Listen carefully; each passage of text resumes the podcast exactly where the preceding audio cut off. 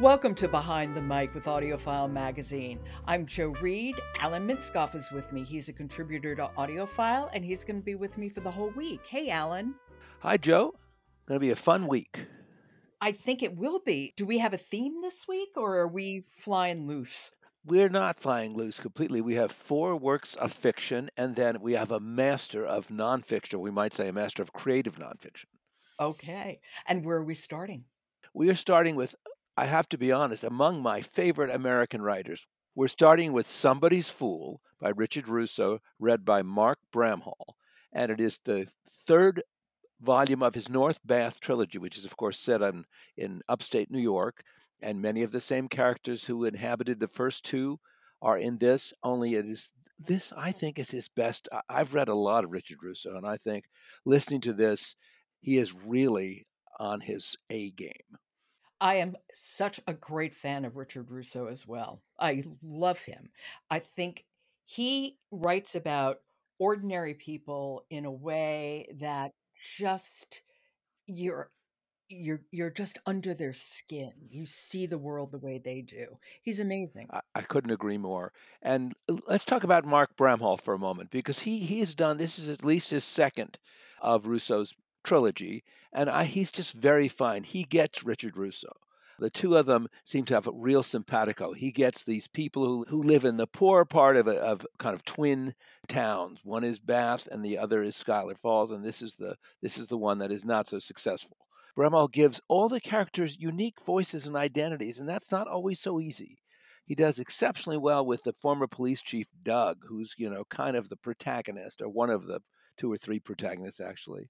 And you know what I like that he does, and I think you've hinted at this? He emulates the pain beneath the surface of a character like Ruth. We know that her life has not gone quite how she imagined it. She had a long affair with the éminence grise behind all of this, Sully Sullivan, whose son is is another one of the main characters in this novel. Like everybody's fool, this has a universal uh, quality to it. I, I was so attracted to the characters, and yet they're all flawed.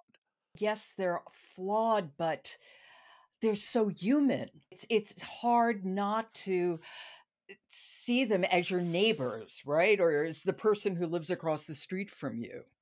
I mean, that's how real he makes them. I don't know how he accomplishes it, but somehow you you end one of his novels and you just want to say, well, what's coming next? I know uh, every time, every time. I didn't think he could do better than Empire Falls, but I really love this trilogy. They're just first rate writing. And Bramhall is is a really interesting narrator. He really knows how to deliver over many hours and and keep one's interest and keep voices distinct. So you know, ten hours into something, you'll know who's speaking and and what's being referred to, and that's a real gift, I think. I think you've, you've pointed out what really separates the truly great narrators is that they capture a voice and they stay with it. And you always know who is talking, male or female, you always know who is talking. And this is, of course, a Jo Reed length. Oh, you. This is 16 hours plus. That's right. It's in my wheelhouse. well, why don't we listen to a little bit now? Set this up. Well, let's do it. This is very early. It's an establishment moment. Okay. This is Somebody's Fool by Richard Russo, and it's read by Mark Bramhall. Yesterday was your last day, right? Right. In fact, his photo had made the front page of the paper, its headline reading, The End of an Era. He was pictured at his desk, surrounded by cardboard boxes. Behind him on the wall was a framed quotation that was, unfortunately, readable. We're not happy, it said, until you're not happy. Attribution Douglas Raymer, North Bath Chief of Police, 1989. Well, first of all, that is so Richard Russo. We're not happy until you're not happy. I mean, that. I mean, it's so clever. It's so clever, but that that sort of encapsulates him in some ways.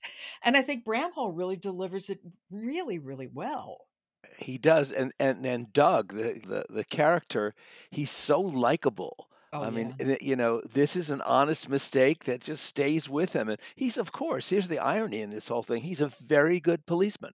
He's an excellent what he does. In fact that is proven out in the course of the narrative. Yeah.